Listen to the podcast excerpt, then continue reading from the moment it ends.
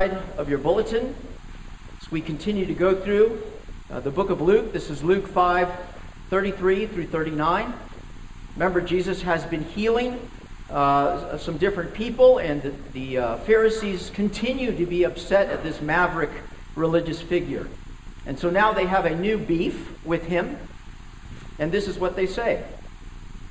And they said to him, The disciples of John fast often and offer prayers and so do the disciples of the Pharisees, but yours eat and drink.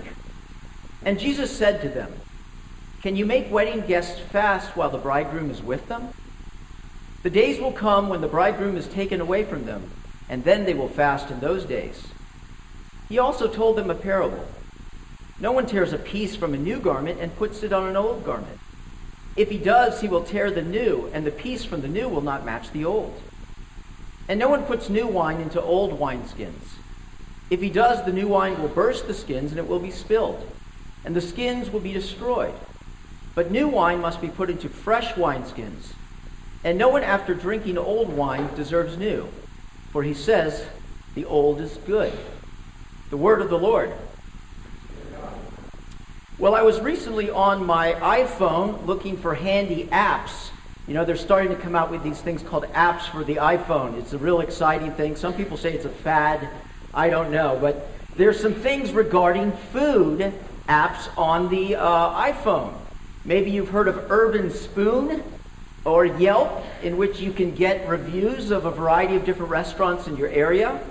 Uh, there's one called OpenTable, where you can uh, get a reservation through it in order to be at your favorite restaurant. And so now, much like Amazon, where you can go and you can get feedback on different products, you can also go and get instant feedback on different restaurants. So, for instance, this one restaurant on, I saw a, a, a uh, review, it was a Virginia Beach restaurant, that the atmosphere was intimate and warm. Uh, the lobster and scallops was tasty. The wine list was excellent. The service was unparalleled. And then over here of the pancake house, the eggs were horrible and cold. The wait staff was rude the price was too high. I'll never go there again. I wonder which restaurant I'm going to. I'm going to pick the lobster and scallops rather than the runny eggs. It was Truett Cathy, the uh, founder of Chick fil A, that said food is essential to life. Therefore, make it good. An Epicurean among us. You know, food is essential to life. A lot of our life revolves around food, but a lot of destiny and fate of the world has actually revolved around food.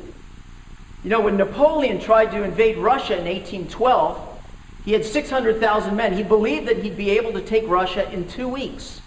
But just in case, he had uh, three weeks' worth of food. See, an army could outma- uh, outrun the supply chain. Well, things got difficult in Russia. Their transportation system was poor. They ended having to forage for, well, forage, forage, forage, just testing you. And so disease and death spread in, and five months later, out of the 600,000 people, only 100,000 made it out of there alive. We all know about the French Revolution, right? Louis XVI and Marie Antoinette. The people are starving, and uh, they're oblivious, the, the royalty, to the problems of the people. And when Marie heard there's no bread, she looked at her dessert tray and simply said, Let them eat cake. And that, of course, outraged uh, the French who started a revolution. It seems that life is about either feast or famine. Not only about food, but all sorts of areas, right? Financially, sometimes it's feast, sometimes it's famine. Maybe relationally, with your friends and acquaintances and family, sometimes it's a feast, a relational feast. And sometimes it's a famine, it's a desert. I want to suggest to you today that spirituality and religion is either feast or famine. Many of us who are religious people, quote unquote, experience religion, but frankly, if we're honest, experience famine more than feast. And we ask the question this feast that is promised, where is it and how do I actually obtain it? At the core, all people are spiritual. And whether you have food or not, whether you have relationships or not, the core of our heart and our being is decided by who we believe and what we believe. And feast or famine proceeds out of that. Well, let me, let me suggest to you that Christianity and religion is a, te- is a test case of feast and famine. Christianity being the feast, religion being the famine. And the problem is, when you put those two together, you have a reverse synergy. 2 plus 2 equals 0. In Jesus Christ, fasting can become feasting. Religion is overtaken by relationship. And so this passage is about one thing. Since we have been given a relationship, we must not go back to religion. Because in Jesus Christ, feasting will overcome fasting. Well, let's look at three points that are touched on in this sermon. Number one, old rules. The way it's supposed to be done in order for us to find the feast. Old rules. Number two, new realities. Jesus has come and literally overturned the apple cart. He's brought a new reality to how we're supposed to live. And then finally, your ruler. You're going to have to choose what meal you decide to take because it will lead to feasting or fasting. So, old rules, new realities, and your ruler. Well, let's look at the first part old rules. The Pharisees have a beef, they have a complaint. And so they come and they say, The disciples of John fast often, John the Baptist, and offer prayers, and so did the disciples of the Pharisees. These are the religious leading leaders of the country, but yours eat and drink. Now they're touching on this, uh, uh, this practice called fasting. You know, fasting was a very important element of, um, of Israel. Whether it's the Day of Atonement or various Jewish festivals, they would fast at different places. It was a form of worship. In addition, you'd do individual fasts, either for mourning, for penitence, for a host of different reasons. It was a way of showing glory to God. Indeed, the Pharisees actually fasted every week, twice a week, Monday and Thursday, to intercede for the nation. So they obviously are very sensitive about this question of fasting. When you looked at it, there was this equation that the Pharisees had. There was a status derived from fasting. Okay? More fasting equals more holiness. Less fasting equals less holiness. And of course, no fasting equals sinfulness. By the way, there were times that Jesus did fast, whether uh, uh, dis, uh, praying for the disciples several times. But they were private fasts. They weren't like the Pharisees who showed what he was doing. Basically, the Pharisees are saying, Jesus, you're out of line. You need to play the game the way it's played. You look at the prophets. Look at John the Baptist, who even was your forerunner. Their disciples fasted. We fast. And so you're going to need to, if you want to play the game and have a voice, you're going to need to not be different. You're going to need to be better. You've got to play the game if you want to have success. And so the result was as Jesus continued to perform more miracles on the Sabbath and do these things that were not accepted, the more good Jesus did, the more angry the Pharisees got until there was a flashpoint. Well, that was the Pharisees' desire, but Jesus' response was simply this I act different because I am different. I've come to bring a new message, a new reality, new practices. And he illustrated it with these parables. No one tears a piece from a new garment and puts it on an old garment. If he does, he will tear the new, and the piece from the new will not match the old. Now, we may get this, the seamstresses and sewers of the day. Okay, a old cloth has already been washed numerous times. All of the shrinking has gone out of it, right? But a new cloth, in addition to looking different because it hasn't faded yet, has not been washed. So when you rip up the new cloth, thus destroying whatever the garment is, and attach it to the old cloth, when you wash it, the new cloth will shrink and will pull away from the old cloth. And so you can't put the two together and make wholeness. It's useless. Jesus continues No one puts new wine into old wineskins. If he does, the new wine will burst the skins and it will be spilled. After a while, these wineskins would become old and they would become brittle.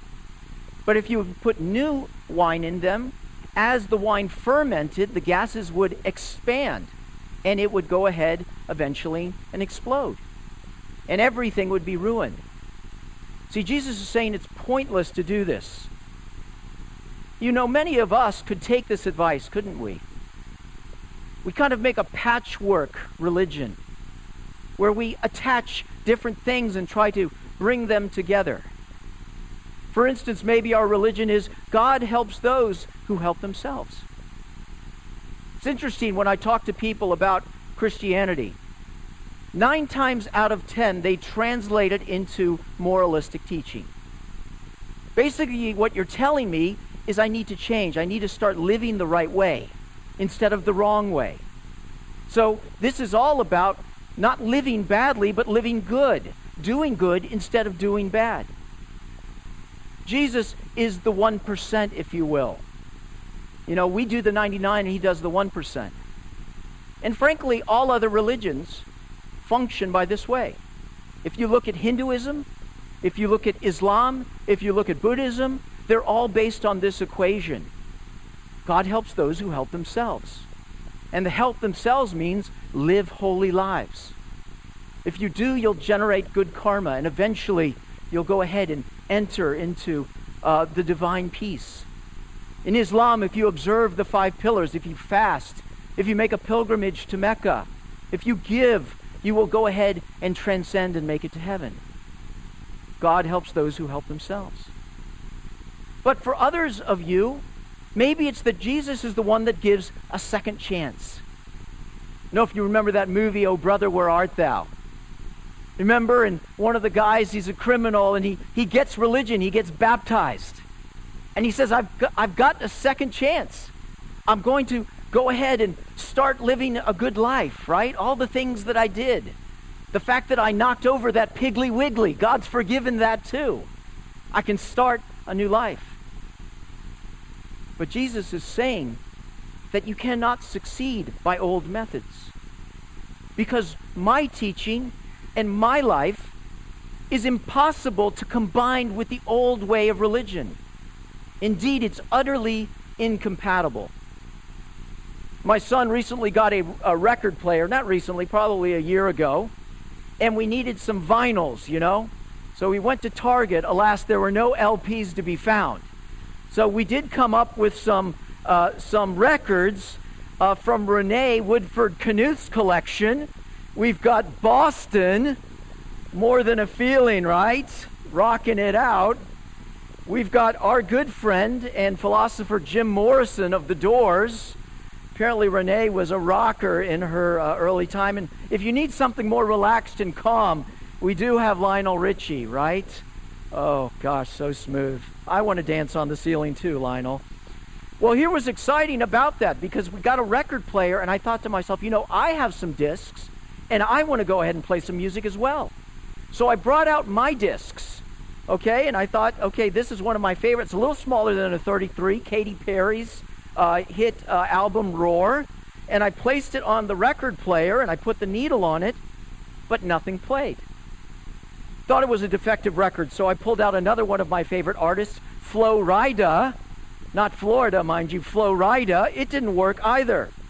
I thought maybe what I needed was some of the older classic hits, so I brought out uh, when I need rest and relaxation, I put on some Twisted Sister or maybe some Judas Priest uh, when I really need to relax, but none of those worked either. When I explained my problem to my son, he said, Dad, the way these are played is by the needle is actually optical light that is shining upon it and getting information. I told him he was crazy. Everyone knows you put the needle on the round thing and it plays. No, he said, Dad, those two things are utterly incompatible with one another. That's what Jesus is saying. The record is outmoded. I cannot fit on your record player. You will not succeed by these old methods. And so, what I want to suggest to you is to stop trying to combine religion and Christianity. See, all of us have a scorecard, if you will. We're sort of keeping score of our lives. You know, what makes a good life, a successful life, a holy life? Well, you've got going to church, being a responsible parent, loving your wife, uh, giving your tithe, uh, not gossiping, and oh, lo and behold, Jesus is down at the bottom. I've got to check the Jesus box too. And once I look at my scorecard, no problems. See, if that's the way you want to play, my suggestion to you is try another religion. You'll have much more success with that sort of mentality with Islam or with uh, Hinduism. That's not the way Christianity works. You have to crumble up your scorecard. And you have to bring in a new scorecard that has one central question How do I relate to the Lord Jesus Christ? Because he's utterly incompatible with old religion. Well, this leads you to my second point new realities. Jesus comes and he says that he is the new wineskin. Jesus said to them, Can you make wedding guests fast while the bridegroom is with them? Sort of a ridiculous comment, right? Can you make wedding guests fast while the bridegroom is with them? Many a father or mother who has put on a wedding will ask the question, Why did I spend these unthou- uh, untold thousands of dollars so people could come to the wedding reception and fast? No, they've come to celebrate and eat. And the reason they are celebrating and eating is that the bridegroom is with them. His presence is everything. When you think about it, all fasting is is preparation. Marriage is fulfillment. When we break fast, break fast, we move from fasting to eating. And so what Jesus is saying is in my presence, you are moving from fasting to feasting. Indeed, look at verse 35. The days will come when the bridegroom is taken away from them, and they will fast in those days. See, when Jesus is there, feast. And when his presence is gone, fast. I believe that Jesus is speaking here about his impending death and crucifixion. Because Jesus very clearly in John 16 says, I will go away and you will, you will be sorrowful, but in a little while I will come back and you will rejoice and your joy will be complete. Not only in person, but then through the Holy Spirit. The point I'm trying to make is Jesus is the feast. He's the feast because he brings a new righteousness. We all know that it's the bridegroom uh, that comes for the bride, right? Who would marry someone that you didn't love? You know, I get to uh, the privileged seat in all weddings because I'm there and helping to marry folks. And I've never seen a bride that looks ugly, particularly to the man who's marrying her. To her, she's beautiful. And what Jesus is saying is that I have come and I have come for you, the bride, the church. I have made you beautiful. I've given you a new robe, a new garment, a total makeover, if you will, with this new clothing. Isaiah 61:10 I will greatly rejoice in the Lord. My soul shall exult in my God, for he has clothed me with the garments of salvation. He has covered me with a robe of righteousness. Remember the prodigal son who comes to his father in tattered clothes and bends at his feet, at least wanting to be in the shadow of his presence? And what does the father say? Bring a new robe and clothe him with it and a new family ring. For my son was dead and is, uh, is alive again. He was lost and he is found. He brings the feast because he brings the bride. And he brings a new reality. Based not on works, not on my scorecard, but rather on grace. This new reality, this new wineskin, is the best of all because in it the last shall be first. Tax collectors and sinners who have no sco- scorecard to speak of become righteous. In it, the servant becomes the greatest. Not the one who is the king, who has it all together, who has the power, the beauty, but rather the beggar. The one who serves is great. There's no better example of that than Jesus. The sinful is made holy on the basis not of our life, but of His. It's a different banquet, a new covenant, a new creation, a new Jerusalem, a new city. And the result of this is fulfillment. You know, if you look at the word fulfill, it's an old English word. What it basically means is to fill up, to take the place of something. So if a ship came in with no cargo and then was fulfilled, it was filled up. Something had taken the place of something. Fullness had taken the place of emptiness. Jesus comes to bring the feast. I remember when we, uh, my wife and I, and our first son moved to Staunton, Virginia. We were actually up in Harrisonburg, where I was on Young Life staff. We moved to Staunton into this little uh, apartment complex that got creepier by the moment. But uh, when we moved in, our shelves were empty. We didn't have any food yet. We were just moving in. And there's a knock at our door, and this uh, committee couple, the Almquists, they came to us and they had uh, two full bags of groceries. And they came and they basically said, We want to stock your shelves. And so they proceeded to help us take all of this food and fulfill our empty shelves with tasty food. You see, we had nothing, but through them gained all that we needed. We were going to fast that night, perhaps, but instead we feasted.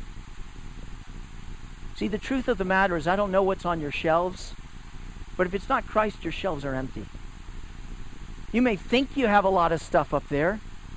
You've thrown your job, you've thrown your relationships, you've thrown your reputation, you've thrown your good works. But when you open the cupboards, they're empty. The one thing the cupboard of our heart is designed to hold is Jesus Christ. Because in Jesus is everything. He brings the feast. He fulfills the longing of our hearts. The scripture said, and God will supply all of your needs according to his glorious riches that are in Christ Jesus. So, how do we get Jesus instead of religion? You got to prepare your shelves. You got to reach in and you got to pull that load of junk out. And you got to get your trash can and you got to put it in there. Not that all of it is bad, some of it is very good. But if it's the ultimate thing for you, it's just religion. It's not Jesus Christ. You have to prepare your shelves. And then you have to open your cupboard. And you've got to ask him in. You know, there was a knock at our door with the Almquists. They came to fill our shelves. But we could have turned them away, right? Hey, no thanks. We're going to fill it with something else. See, Jesus knocks on the door. Says, I know your shelves are empty. What you've been looking for is me. Will you let me in that might fulfill your heart? It's a little bit close, Jesus. I want to be close. It's a little bit invasive. You're darn right it is. Christ is not meant to be part of your life. He's meant to be your life. He's not meant to simply be your Lord. He's meant to be your life. Because in following Jesus Christ, feasting becomes fasting becomes feasting. So don't go back to religion when you've been given a new relationship. Well, this brings me to my final point. If we get rid of the old rules and accept the new realities, we have to choose our ruler. You know, I appreciate both of these parables, uh, the wineskins and the cloth, because it shows us that there is a destructiveness of having trying to have both. Right? Something is ripped and ruined when you try to combine the two. You know, when you try to combine religion and Christianity, you have all of the oppression of rules and none of the blessings of relationship its utter destruction and futility. And so there are there is a consequence of the decision of who you choose to be your ruler. I can either trust in myself or I can trust in Christ. But if I trust in myself, it's my power, it's my results, And it's my consequences emptiness in this world and emptiness in the next. But if I trust in Christ, I get His power, His results, His consequence. A full cabinet when I deserve nothing, more full than I could ever contain. See, if I'm rightly related to God, I experience intimacy with Him and wholeness as I walk along this journey of life. But if I don't, I'm abandoned and I'm isolated, a prisoner of my own house. Jesus wants intimacy with us. If we don't, if we're not filled with something, if we're not attached to something, see, the point is that we are designed to be attached. We're designed to be filled with something. We have an empty heart. We're constantly searching. And you can say, I'm a rock and I'm an island, but you will be searching for that eternal cloth to attach to, that eternal wineskin and you will never find it. Because Jesus is the fulfillment of the longings that you have. And so make your choice. The Pharisees did, right? Verse 39. And no one after drinking old wine deserves new, for he says, the old is good. See, they made a decision. We like what we have. Tastes pretty good. So we're going to stick with it. Whatever it is that you're bringing, whatever vintage, we want nothing of it. Their result greed, suspicion, isolation. As the kingdom of God comes closer and closer, they're repelled, moving back further and further. But then their disciples, the knuckleheads, the losers, who said, We're in. We don't want religion anymore. We'll empty everything to follow you. We don't know where the road leads, but we want you to be our ruler. You know, life is an adventure with a host of different twists and turns that you can never, ever comprehend and understand. But the one thing that you need is the promise of the ruler that says, I will be with you. I will never forsake you. And all authority and power has been given to me. Where Jesus is, there is the feast. And I am discovering that you can have a feast even in the face of famine. Because it's not the conditions around you or the consequences even of life. It's the fullness of Christ in your heart where you can have a table pitched before your enemies and your cup will overflow. And this goodness and mercy will follow you all the days of your life. Or you can have famine in the face of a feast. You know, you can make a heaven out of hell or a hell out of heaven. The choice is the ruler that you have. The choice is up to you. A feast or a famine. Old methods, old rules, or new realities. It's all about the ruler. But if you choose to follow Jesus Christ, your fasting will become feasting. So don't go back to religion and rules because he's given you a new relationship. Praise God. Let's pray. Lord, life is an adventure and a scary one at that. But you promised, Lord, that if we take you into our shelves, Lord, if we make you the only check on our scorecard, Lord, that you will give us a fast in the midst, a feast in the midst of fasting, Lord. You'll give us fullness in the face of emptiness. You'll give us peace amidst war. Lord, give us the courage to empty our shelves, to make you our ruler, to throw away religion. Lord, to walk in light of you, living by your commands out of joyfulness not to achieve you, but because we've received you, Lord. Lord, we pray that our lives would characterize hearts set free and fulfilled by your presence. We pray all of these things in Christ's name. Amen.